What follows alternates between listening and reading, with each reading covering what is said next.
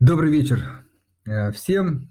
Сегодня у нас э, вторник, 6 часов, и как обычно мы проводим эфир, э, в котором расскажем что-то полезное. Сегодня, я думаю, тема более чем животрепещущаяся, очень много вопросов, связанных с московской биржей, с торговлей различными инструментами, дорогие участники, слушатели, вы нам задавали в последнее время. И, собственно, чтобы наиболее полно, так сказать, из первых уст получить ответы на эти вопросы, мы сегодня пригласили а, Бориса Блохина, директора департамента рынка акций той самой московской биржи, и э, постараемся обсудить эти вопросы. Э, Борис, привет, добрый вечер. Андрей, добрый вечер. Уважаемые слушатели, добрый вечер. Боря, привет. Слушатели, добрый вечер. Ну что, вопросов много, тема интересная. Я тогда предлагаю начать. Да, давай. Борь, скажи, у тебя есть какая-то собственная повестка, которой бы ты хотел поделиться, или сразу пойдем по вопросам, которые мы приготовили? Ну, наверное, было бы правильным рассказать э, о том, что э, максимально сейчас волнует инвесторов. Я вот, вы знаете, мы запланировали с вами эфир – Сегодня э, один из наиболее таких положительных дней, мы растем больше, чем на 7%, надо почаще нам общаться. Вот. А, поэтому я, э, если есть такая возможность, я бы предложил, наверное, поговорить вообще, что происходит с рынком акций сейчас, буквально очень быстро, в течение трех минут. Потом рассказать, э, очень многих, я думаю, волнует, что будет с депозитарными расписками. Закон завтра вступает в силу. У многих слушателей, наверное, есть такие инструменты. И, конечно, возникает вопрос, что дальше. Э, поговорим о том, какие сейчас есть моменты, связанные с ограничением расчетов во внешних депозитариях. Вот, наверное, это моя такая повестка. Если это отвечает тем вопросам, которые есть у слушателей, можем пойти сразу по вопросу. Как скажете? Нет, мне кажется, что это такая максимально приближенная Э, тому, о чем я хотел спросить, и я думаю, то, что волнует наших клиентов и наших слушателей. Поэтому, да, Буря, расскажи, пожалуйста, как обстоят дела по всем темам, которые ты обозначил, а потом уже по ходу будем тогда корректировать и задавать те вопросы, которые, может быть, мы не осветили в ходе дискуссии. Окей, okay. тогда давайте начнем с того вообще, э, как сейчас выглядит рынок акций, что он из себя оставляет и э, что влияет на ту активность, на то ценообразование, которое имеется в текущий момент. А, очень долгое время рынок был э, закрыт, э, невозможно было совершать операции. Это крайняя мера, на которую биржи э, идут, но вот мы вынуждены на это пойти. У нас продолжал работать денежный рынок, валютный рынок, чтобы немножечко сгладить вот те шоковые сценарии, которые были на рынке. Рынок акций в течение трех с половиной недель не торговался. Многие биржи прибегали и регуляторы к этим практикам. Наверное, самая длительная из последних было ограничение торгов на финской бирже в 2015 году, когда был известный а, многим а, долговой кризис в Греции. Но самое главное, что это завершилось, мы торгуем уже больше месяца. Вот этот поэтапный план вывода инструментов в торги, начиная с облигаций федерального займа, акции, корпоративные облигации и так далее, позволило ну, фактически войти такое русло нормальных торгов. И в отличие от многих бирж, э, которые возобновляли торги после а, длительных ограничений, а, мы открылись, как вы помните, даже ростом, что для многих было, было сюрпризом. А, и это очень большой плюс. То есть мы вот эти стрессовые сценарии все-таки э, смогли Э, все вместе с индустрией, в том числе с вами, снизить. А что же сейчас происходит на текущий момент на рынке? У нас всегда была очень большая доля нерезидентов. А доля во вторичных торгах у них была примерно там 48, иногда больше 50%. И, конечно, очень большая доля нерезидентов исторически владела российскими ценными бумагами. А перед стартом торгов были опубликованы Э, ряд указаний президента и решения Совета директоров Банка России, которые для нерезидентов ввели э, специальные счета типа С и э, были введены ограничения на совершение операций резидентами с нерезидентами. А это означает то, что сейчас условно, крупный держатель каких-либо российских активов для того, чтобы продать эти активы резиденту, нам с вами, как частным инвесторам или другим российским банкам, инвестиционным компаниям, им необходимо получить соответствующее разрешение от Банка России, либо от правительственной комиссии, если это сделка не на организованных торгах. А, то есть э, сейчас на уровне биржи заключение таких сделок без разрешения а, не допускается. К чему это привело? Это привело к тому, что у нас а, доля физических лиц и до этого была очень большая в торгах, это порядка 45-46%. Вместе с нерезидентами они составляли 90% всего оборота. Сейчас эта доля стремится э, к 80%, то есть в среднем это 75-76%. То есть у нас рынок э, сейчас э, исключительно такой, знаете, локальный. В нем совершают операции именно российские резиденты, управляющие компании, профучастники, юридические и физические лица. А, вот. А, при этом мы, естественно, обсуждаем возможности доработки, которые поспособствует совершению сделок нерезидентам, нерезидентами друг с другом. А, как долго продлится вот эти вот э, ограничения, безусловно, сейчас, наверное, никто сказать э, не может, поэтому мы можем только констатировать, а, как у нас рынок сейчас работает. У нас все российские акции уже торгуются, торгуются достаточно активно. Вот сегодня, как я уже сказал, один из таких рекордных дней за последнее время, очень э, бурный рост и достаточно бурная активность. А, у нас торгуются э, все э, биржевые фонды и прочие фонды, которые ориентированы на российские активы прежде всего. Это не только ценные бумаги, это и а, недвижимость, часть из эпифов. А, поэтому больше 35 э, фондов уже в торгах. И мы, конечно же, рассчитываем, что мы будем увеличивать количество инструментов в торгах. Поэтому, если вкратце, то рынок выглядит сейчас собственно, примерно таким образом. А, нету дополнительных пока сессий, это вечерняя сессия и утренняя сессия. Мы, конечно же, будем следить за развитием ликвидности на рынке, поэтому пока торгуем в рамках основной сессии, а, фактически с 10 утра до 18.50. А, вот, наверное, это вкратце, что происходит на рынке сейчас. Если есть какие-то вопросы по этому блоку, давайте обсудим. Да нет, я думаю, что более чем понятно. У нас заявлена была еще с тобой тема про движение бумаг между НРД и Евроклир. Хотелось поговорить и про депозитарные расписки, плюс дополнительный вопрос. Да, ну давайте начнем с депозитарных расписок, потому что э, буквально завтра вступает э, закон в силу, 114 федеральный закон, который э, э, фактически ограничивает обращение депозитарных расписок вне Российской Федерации и вводит существенные ограничения для держателей. Они не могут получать дивиденды, они не могут голосовать, их голоса исключаются из общего кворума. А, ну, то есть фактически это депозитарная расписка превращается в такой инструмент, по которому ни доход, ни голосование производиться не может быть, плюс она не может обращаться. Сразу же главный самый момент, мы даже опубликовали специальную новость, потому что было очень большое непонимание у инвесторов, какого же, э, э, какой, каких групп а, э, инструментов касается этот закон. А, ключевой момент, этот закон касается депозитарных расписок а, на российские ценные бумаги, на российские акции. То есть это депозитар, ну для примера, депозитарные расписки на акции Сбербанка, на акции Газпрома и так далее. Это не касается депозитарных расписок, которые удостоверяют права на иностранные ценные бумаги. У нас очень много торгуется депозитарных расписок, а, таких как а, депозитарные расписки Тинькофф, Fix Price, Циан и так далее и подобное. Вот они удостоверяют права не на российские акции. Ну, как правило, это кипрские компании. Законопроект их не касается, поэтому эти бумаги продолжат обращение, а, по ним никаких ограничительных вот таких практик не будет. Поэтому а, призываю не волноваться, не нервничать. Все, что торгуется на московской бирже сейчас, продолжит также торговаться.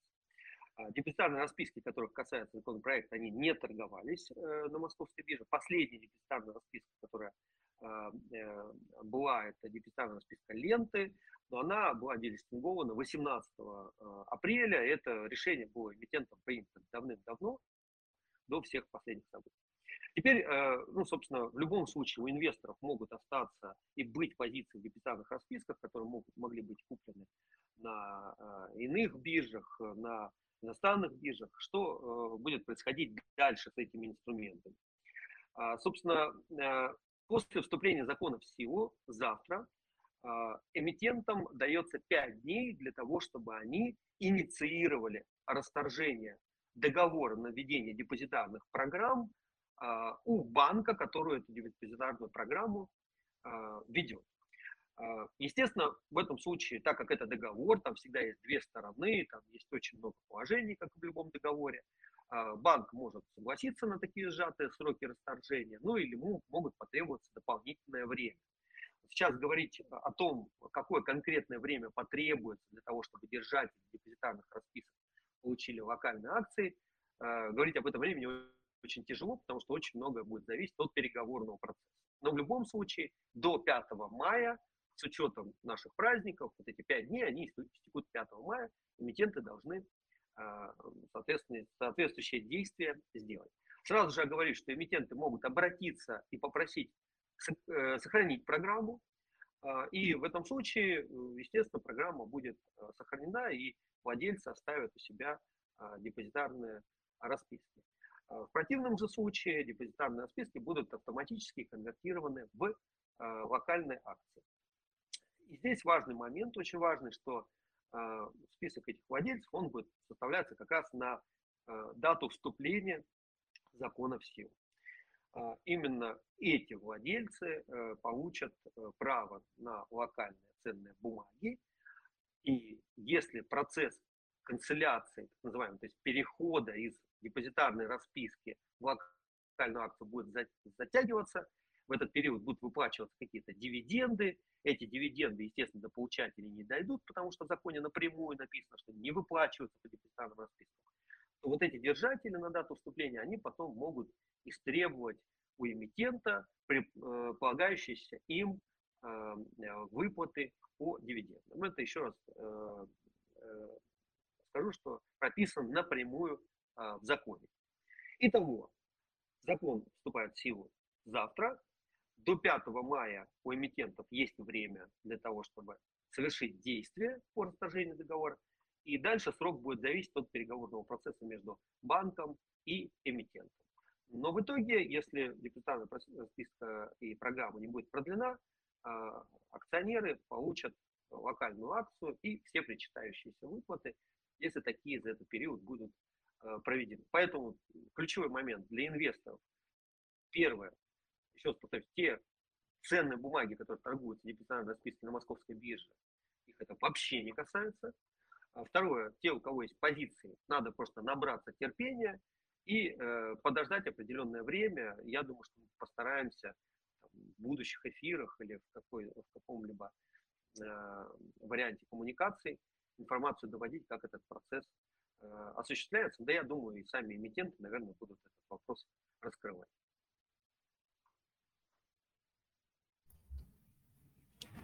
Да, то есть я правильно понимаю, что, ну, если, опять же, ты можешь ответить на этот вопрос, э, если нет, тоже нормально, что на текущий момент э, канцеляция, которая подается по депозитарным распискам, которые хранятся в НРД, она э, не происходит, да, то есть будет какое-то централизованное решение и потом централизованное зачисление Ж, если я тебя правильно услышал. Да, именно так. То есть сейчас это мы уже плавно подходим к третьему вопросу. Это взаимоотношения между Евроклиром и НРД, так называемый мост. Вот сейчас, э, э, скажем, э, это называется добровольная канцеляция, так ее назовем. Вот если любой держатель депозитарной расписки, он в рамках программы может инициировать канцеляцию, то есть то, чтобы он получил вместо депозитарной расписки локальную акцию. Сейчас по линии Евроклир НРД это не происходит, но в случае с массовой канцеляцией, то есть когда в целом вся программа будет завершаться, это является общим корпоративным действием, и мы, конечно же, рассчитываем, что к этому моменту либо в принципе вопрос с Евроклиром будет решен, либо, так как это массовое корпоративное событие, оно также будет проведено Евроклиром, и держатели получат, собственно, локальные акции. Важным моментом здесь стоит отметить, что все локальные акции, их центральным местом хранения является НРД. Поэтому все бумаги и так здесь, то есть они где-то в Евроклире не ходят, они все хранятся здесь, поэтому а, кажется, что это достаточно простое будет корпоративное событие, и Евроклир, конечно же, рассчитываем, что поддержит его. Спасибо большое. Ну что, тогда перейдем к самому, так сказать, это, болезненному вопросу, Главному. наверное, который, да, вызывает да. Бурные Я реакции. чуть-чуть добавлю. Это... Борис, скажи, mm пожалуйста, там слушатели просят, есть ли возможность чуть погромче там сделать или говорить? Да, конечно, я постараюсь, но я на самом деле сижу в наушниках, э, видимо, может быть, они плохо работают. Давайте я попробую, может быть, вообще их отключить и попробую поговорить без наушников. Секунду. Вот так меня лучше слышно? Да, даже прямо сейчас громко. Да, да, да. Да. Э, ну что, тогда переходим к третьей части, да. А, к третьему вопросу. Это мост, так называемый, то есть или система обмена э, сообщениями, и, соответственно, который приводит к корпоративным действиям, движению бумаг, начислению между Евроклир и НРД. Я думаю, что здесь уже среди наших слушателей не осталось людей, не погруженных в специфику депозитарного учета, так сказать, времена обязывают. Но если это нужно, давайте еще раз там а, дадим контекст, чтобы те люди, которые, может быть, в силу разных причин а, пропустили или не очень хорошо понимают, как это происходит, я, там, Борис, ты, ты расскажешь, я расскажу, как удобно. Ну, давай я, наверное, начну с таких азов, ну, чтобы мы там все давай. четко понимали, как, как это работает, да, то есть смотрите, э, у любой э, ценной бумаги есть э, центральное место хранения. Да, то есть, э, если это российские бумаги, как мы только что поговорили, центральное место хранения является центральный российский депозитарий, НРД, где эти бумаги э, хранятся, это является конечным местом хранения. А, в НРД имеют счета всевозможные депоненты, это могут быть э, брокера, управляющие компании. Евроклир имеет сам счет в НРД по российским бумагам и так далее и тому подобное. В случае с иностранными бумагами центральным местом хранения этих ценных бумаг является не НРД, потому что они выпущены не в России, они выпущены в иной юрисдикции. А, собственно, для учета этих ценных бумаг э, любой депозитарий э, открывает счет, соответственно, в Евроклире, либо в ином месте хранения, и происходит учет по цепочке. Это, ну вот, если наш, нашим слушателям э, это поможет понять, вот есть э, там цепочка корреспондентских банковских счетов, да, то есть то же самое, вот есть рубль и доллар рубль, естественно, там Банк России является, по сути, эмитентом рубля, да, и все корсчета, они находятся по рублям в Банке России. По валюте корсчета находятся там в иных иностранных банках, которых может быть энное, э, энное количество. Собственно, э, при этом вот эти все цепочки, то есть НРД, Евроклир и так далее – Э, учет производится по этим цепочкам, обработка корпоративных событий производится по этим цепочкам, выплата дохода производится по этим цепочкам, то есть дивидендов, э, купонов, погашений по еврооблигациям и так далее и тому подобное. То есть все происходит движение по этим цепочкам. Евроклир в этом случае это крупнейший, я думаю, даже те, кто был далек от, собственно, понимания, что такое Э, депозитарные цепочки и э, депозитарный учет, э, слышали абсолютно точно такие слова, как Евроклир и Clearstream. Это крупнейшие организации, самые надежные, самые э, крутые, естественно, в которых, когда ты имеешь счет, ты ну, полностью э, ты находишься на самом верху с точки зрения там, надежности, сервисов и так далее. Но ситуация сейчас, к сожалению, сложилась таким образом, что Евроклир не проводит э, операции э, по э, движению средств извне и, и из России вовне, и не проводит там, выплаты, будь то доходов или какие-то корпоративные действия, подразумевающие, там, допустим, участие акционеров например. Касается это э, формально всех иностранных ценных бумаг, то есть это иностранные акции, это ETF и это еврооблигации. Вот. Ну, наверное, такая вот общая картина, она вот в таком виде. Дим, ты что-то хотел добавить? Нет, я, в принципе, объяснял бы точно так же. То есть с точки зрения как раз, как раз э, корреспондентских счетов банков. То есть в конечном вот. итоге российские ценные бумаги, да, имеют принадлежность к российскому депозитарию, и, соответственно, неважно, э, какое у них номинальное место хранения, в конечном итоге счета будут открыты, скорее всего, в НРД. И наоборот, соответственно, по иностранным ценным бумагам, да, действительно логика такая. Ну вот. Да, ну и, собственно, э, ключевой момент там, для нашего всеобщего понимания, ну, чтобы разные есть рода информации, чтобы вот все четко понимали, как происходило взаимоотношение.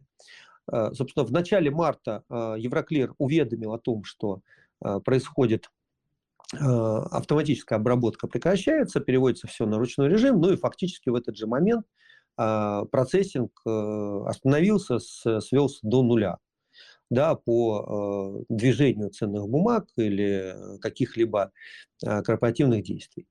А у нас коллеги из НРД каждый день выкладывают на сайте НРД, если вы зайдете на сайт, то там большими красными буквами будет вверху написано там, о там, ключевые ответы на вопросы где коллеги НРД, из НРД очень скрупулезно отвечают, э, что происходит с выплатами, что происходит с движением, какой есть прогресс, где, где и как, э, там, э, по каким инструментам есть ограничения и так далее. Поэтому здесь каждодневно идет работа. Мы, конечно же, рассчитываем, что вот вопрос про исполнение инструкций, он будет решен, все будет возобновлено, потому что ну, никаких оснований для подобных действий у э, расчетной инфраструктуры ну, на текущий момент просто нет. Поэтому э, делается все возможное для того, чтобы все эти расчеты и движения были восстановлены. Собственно, как только это произойдет, сразу же э, будет возобновлено обращение, то есть торговля инструментами иностранными. Ну и мы рассчитываем, что, собственно, забудем эти ограничительные периоды раз и навсегда. То есть на текущий момент, соответственно, по бумагам, которые иностранные хранятся в НРД, собственно, не расчетов, э, ну, только внутри НРД, да, они происходят, то есть никакого там движения из Евроклира обратно по таким бумагам не происходит. Ровно как и наоборот, Евроклир не проводит операции по российским ценным бумагам в пользу НРД. Да, именно так. Э, при этом есть э, по этим э, инструментам возможность заключения переговорных сделок и так далее. Но ты абсолютно справедливо отметил, что это, по сути, только расчеты внутри э, НРД. То есть, грубо говоря, есть какая-то ценная бумага в размере, э, там, не знаю, один, одна тысяча штук. Вот формально в рамках переговорной сделки один клиент может продать эту тысячу штук другому клиенту, а, эта тысяча также останется на счете НРД в Евроклире, а, но просто там один клиент продал другому, получил деньги. Вот, никаких внешних движений э, при этом не происходит. Хорошо, я такой тогда задам вопрос, опять же, э, там, он звучит в комментариях к последнему посту. Всех призываю, кстати, э, если еще какой-то вопрос вы хотите задать, пожалуйста, в комментариях под последним постом его оставьте, мы сейчас к ним обратимся. По поводу, можешь ли ты комментировать в целом а, ситуацию по клиентам, соответственно, как, там, ВТБ и Альфы, а, которые попали там, под ограничительные меры с точки зрения того, что бумаги, иностранные ценные бумаги, да, при переводе к другому брокеру все равно попадают на неторговые разделы, и по ним торги не происходят. Но я так понимаю, что это другая площадка, другая биржа, но вот я поэтому и спрашиваю. Если нет, то, то нет. Ты знаешь, наверное, прокомментировать не смогу. Могу сказать э, только одно, то что, естественно, мы со всеми участниками там, общаемся и э, обсуждаем э, все вопросы, но э, мне кажется, по этому вопросу надо, конечно, там, задавать э, брокерам вопрос, mm-hmm. почему, почему э, ну, какие-то ограничения происходят. Потому что брокерам это, или бирже? Это, это ограничения, они не, ну, абсолютно не на уровне биржи. Интересно. А, хорошо. Так, тогда, слушай, у нас основной повесткой, наверное, которую мы хотели осветить все. Пойдем тогда по вопросам наших слушателей. Да, с удовольствием. Угу. Так, ну, здесь там частные вопросы я пока пропущу, если на них останется время, Максим, не обижайтесь, я потом их обязательно задам. Сейчас хочется такие более, наверное, общие какие-то вещи прежде всего проговорить. Так, когда они... Да, да, Тут видишь, тут интересный вопрос, Борис, да, когда речь шла об ограничениях нерезидентов к допуску к торгам на московской бирже, в том числе, да, да и в принципе к э, российской биржевой инфраструктуре, то есть, так сказать, э, там дружественные, да, нерезиденты условно, и недружественные. Вот есть ли там какое-то разделение, планируется ли оно, знаешь ли ты что-то о таких планах? Тут конкретный вопрос, когда белорусам откроют доступ на МВБ.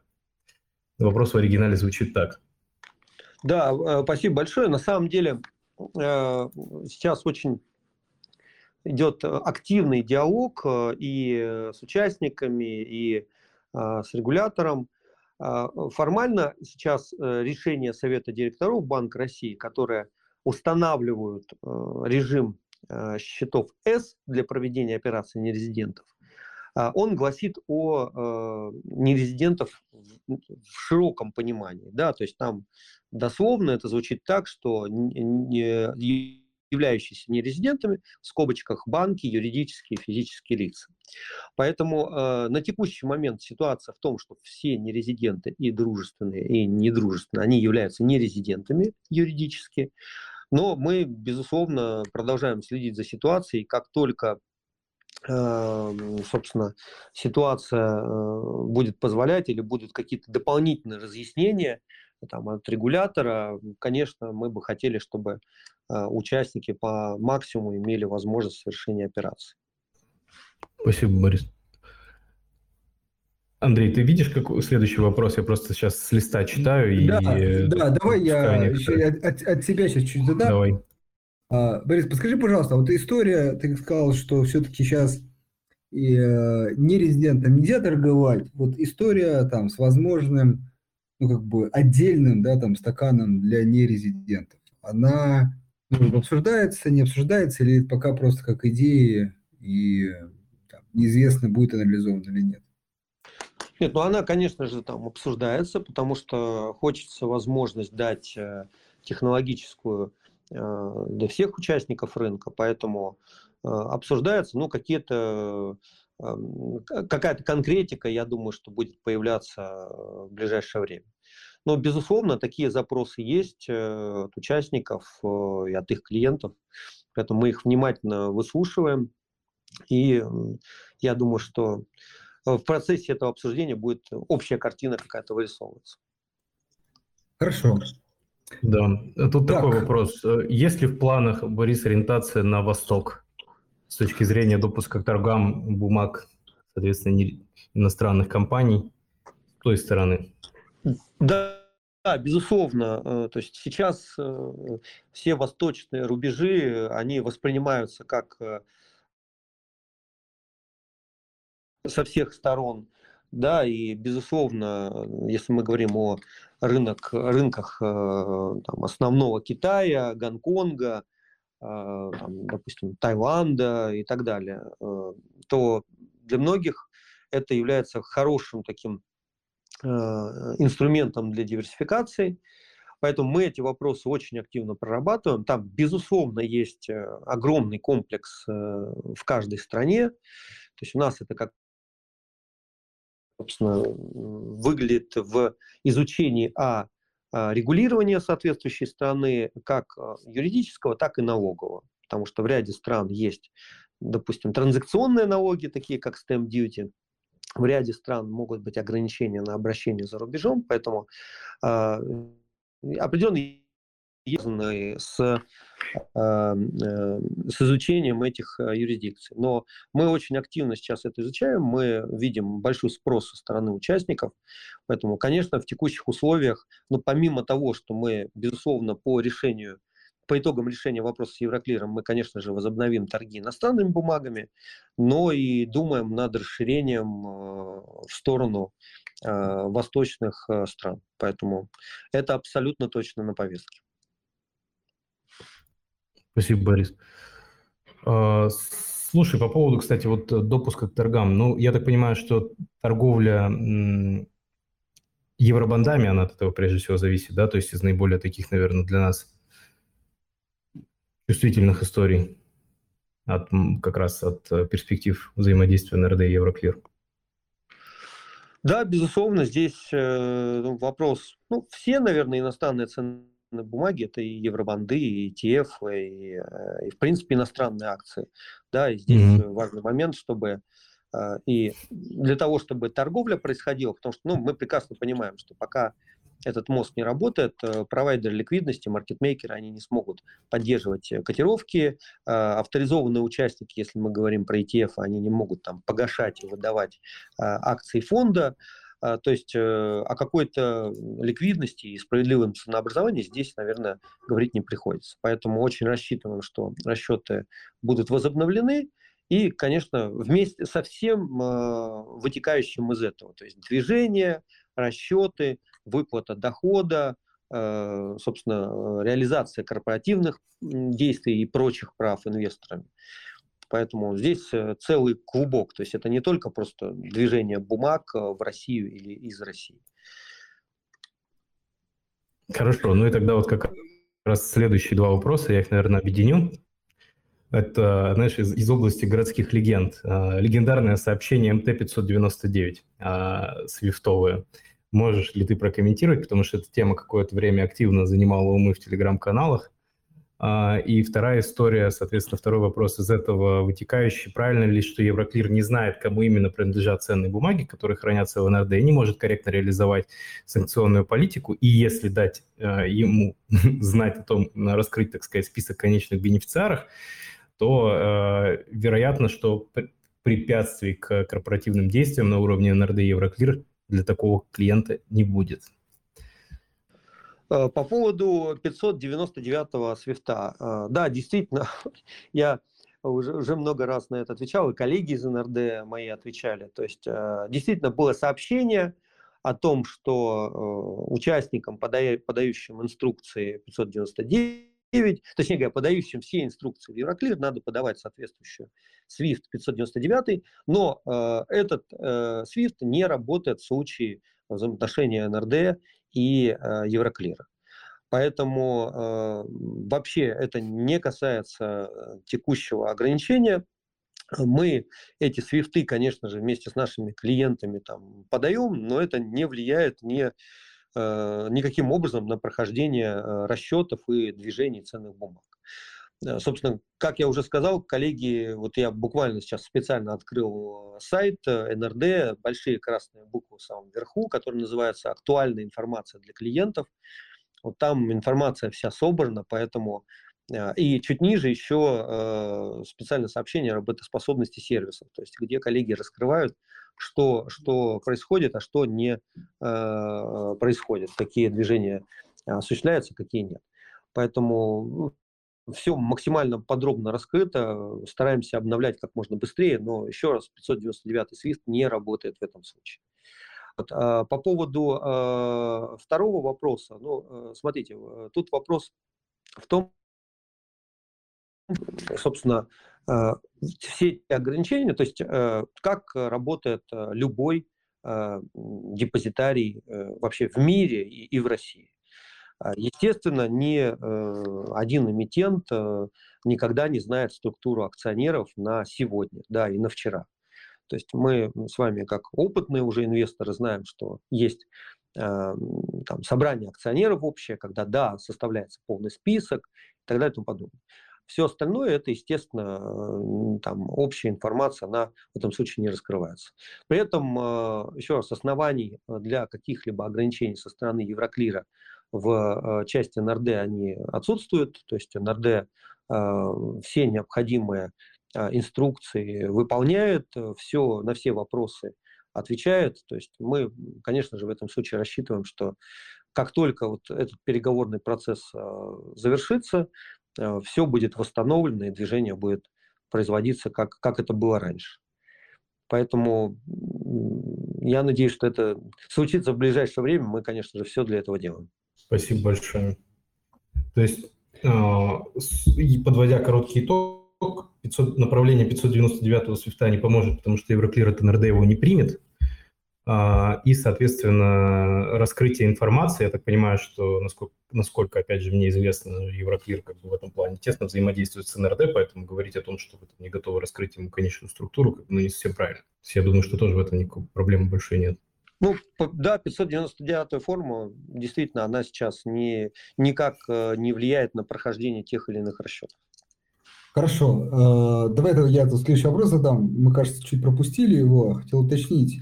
Э, понятно, что, наверное, это лучше спрашивать у эмитентов, но я думаю, может быть, Московская биржа также плотно общается с эмитентами по поводу теперь российских депозитарных расписок на иностранные компании.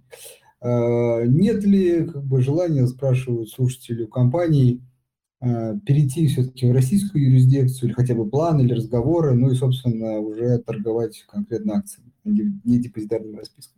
Ну, то есть речь как раз идет про компании, у которых бизнес в России, да, но бумаги структурированы э, через депозитарные расписки, при этом сама бумага, я так понимаю, это не российская. Это типа да, ну, не... Тинькофф, да, Озон, кто у нас еще из таких? А, Русагра? Русагра, ну вот мы сегодня назвали там фикс прайс mm-hmm. и так далее. Ну, их достаточно много, на самом деле, э, депозитарных расписок. И, и не только депозитарных расписок, есть э, вполне себе иностранные акции, которые представляют, ну, фактически там российский бизнес, так это назовем. Действительно, было несколько уже примеров, когда компании Э, получали, ну, так это назовем, российскую прописку, они получали статус МКПАО и э, переходили на обращение именно э, локальных акций. Вот здесь, наверное, пример, я уже его приводил, это э, лента, э, которая у которых было параллельно обращение именно депозитарных расписок и обращение уже акций МКПАО. Было принято решение, что они переходят на обращение акций МКПАО, то есть российского публичного Э, акционерного общества. Вот, и депозитарная расписка э, была делистингована. Поэтому, ну, мне кажется, что такой э, тренд, он уже есть. Мы знаем несколько примеров.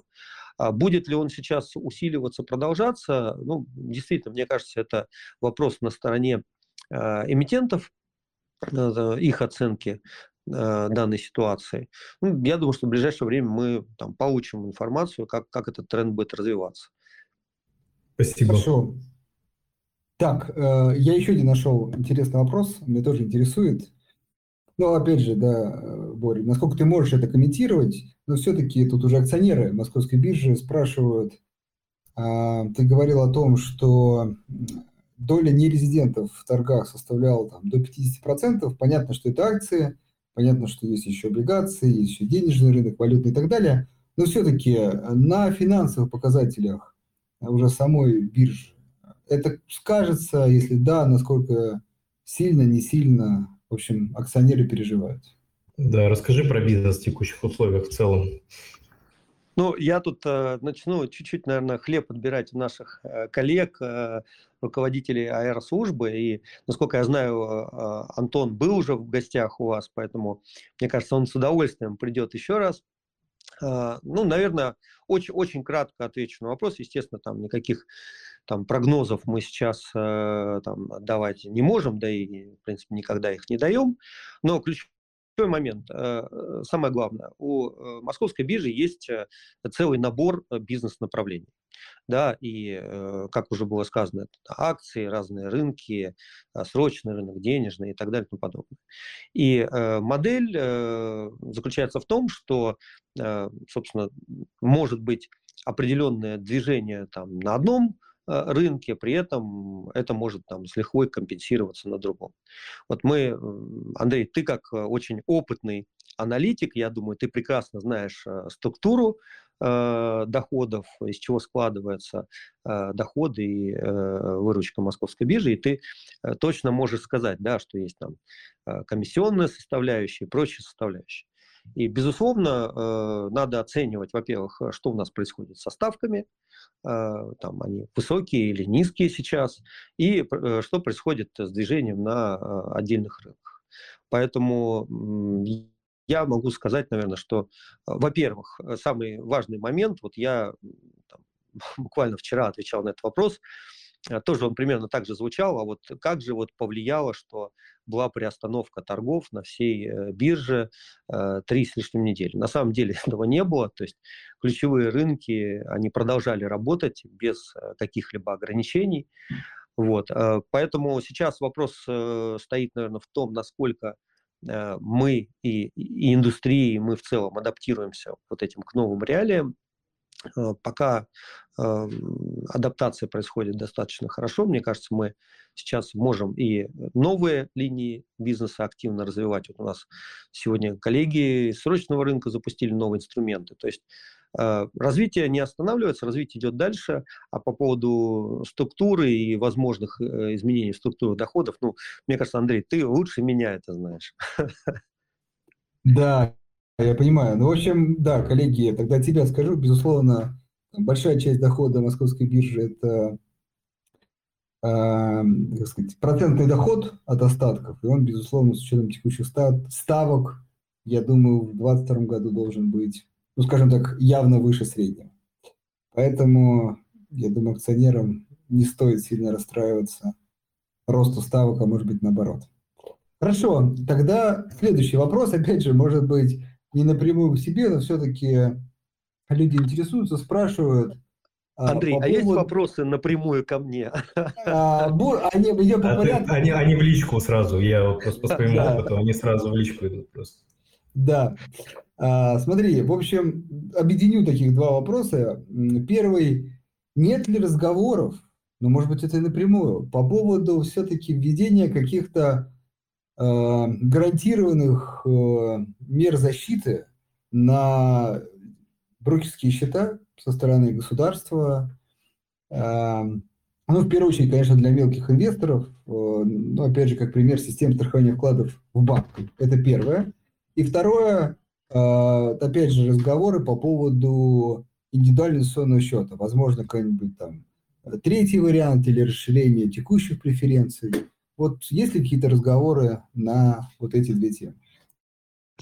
Да, безусловно. Э, во-первых, ну, э, любые такие вот э, существенные изменения, которые мы сейчас видим, не приводят к тому, что те там, проекты, инициативы, которые были в какой-то момент там ушли с поля зрения, они возвращаются, и здесь абсолютно точно вопрос по страхованию, вопрос по страхованию, будь то брокерских счетов и ИИС, он сейчас опять э, есть на повестке, он э, обсуждается в рамках э, СРО. Я некоторое время назад видел публикации, там, может ли этот инструмент заработать, когда он может заработать и так далее.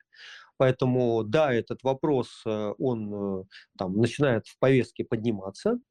Пока, наверное, там э, нельзя говорить о какой-то конкретике, но я имею в виду, там, когда заработает, какие суммы будут страховаться и так далее и тому подобное. То есть по мере разработки законопроекта, я думаю, мы все об этом абсолютно точно узнаем, но э, он э, активно очень обсуждался в 2017-2018 году. То есть нельзя сейчас говорить, что это вопрос, он абсолютно с нуля.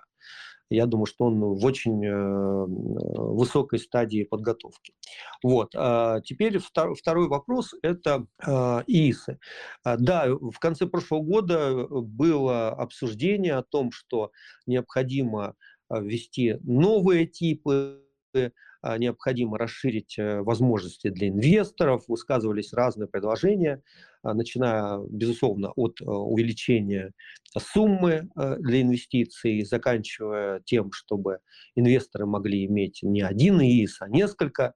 А, вот сейчас, мне кажется, ну, во-первых, по, по мере развития ситуации саморегулируемые организации очень активно э, общаются с регулятором, предлагают э, дополнительные меры стимулирования финансового рынка инвесторов.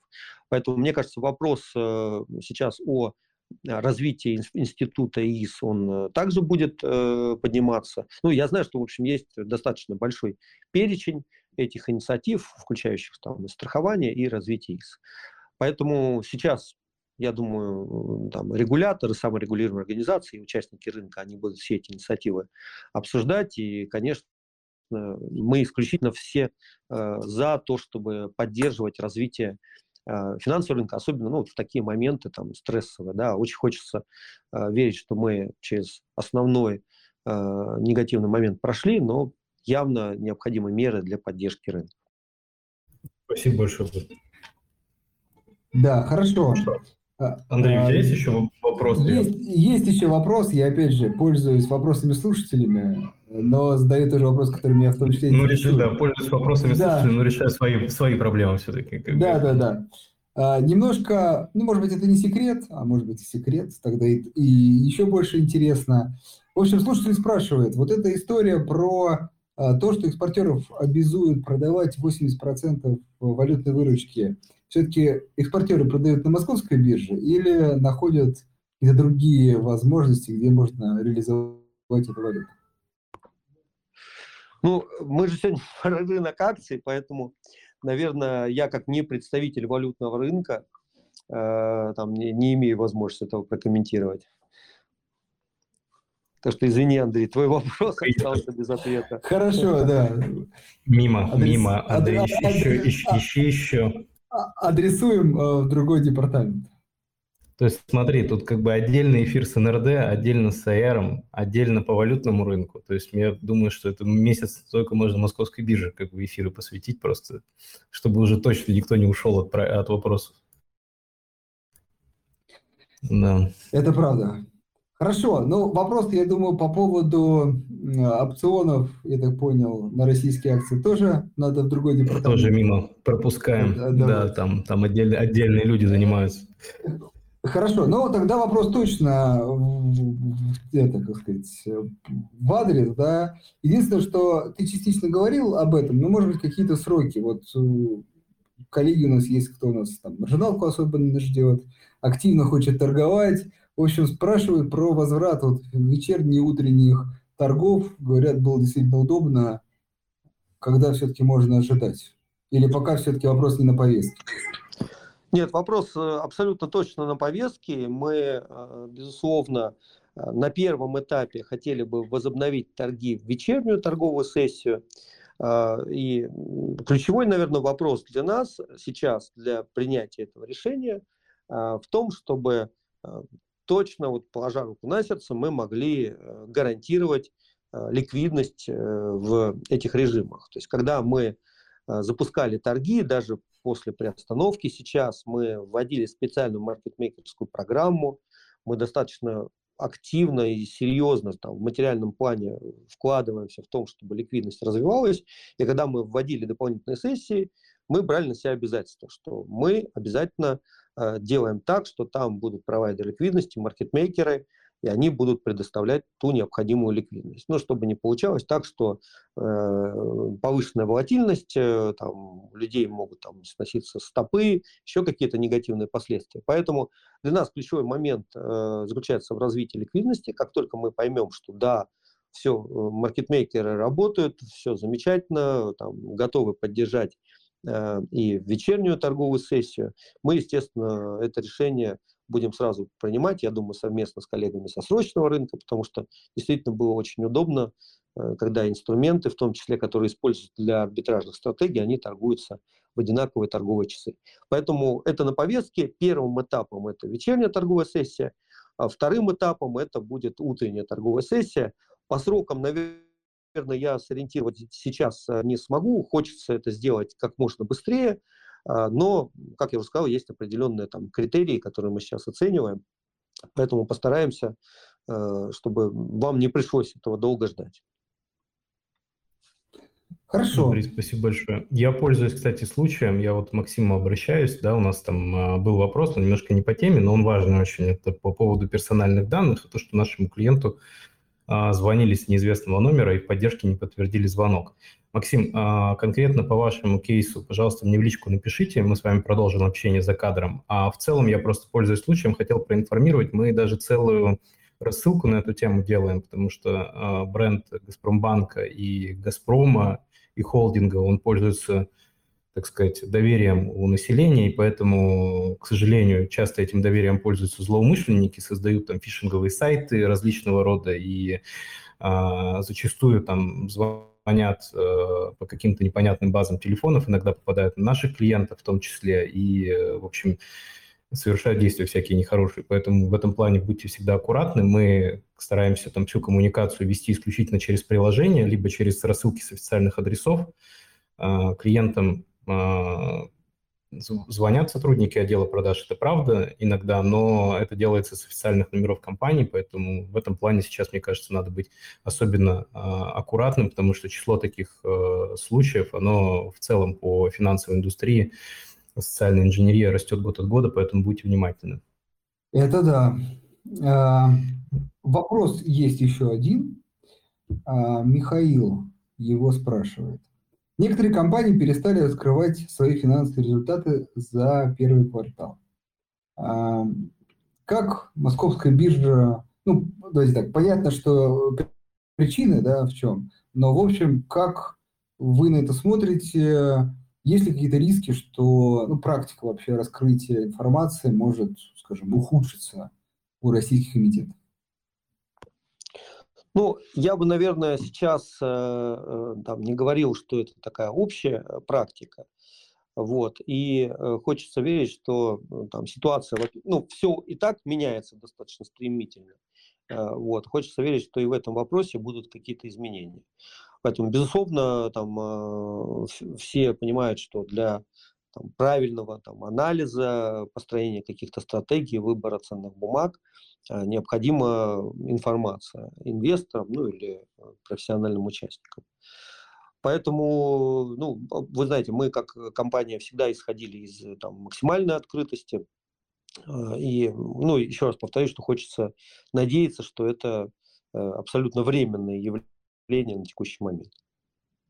Хорошо.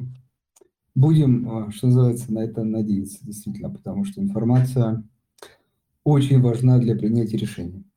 Еще вопрос, а, ну, опять же, если можешь, прокомментируй.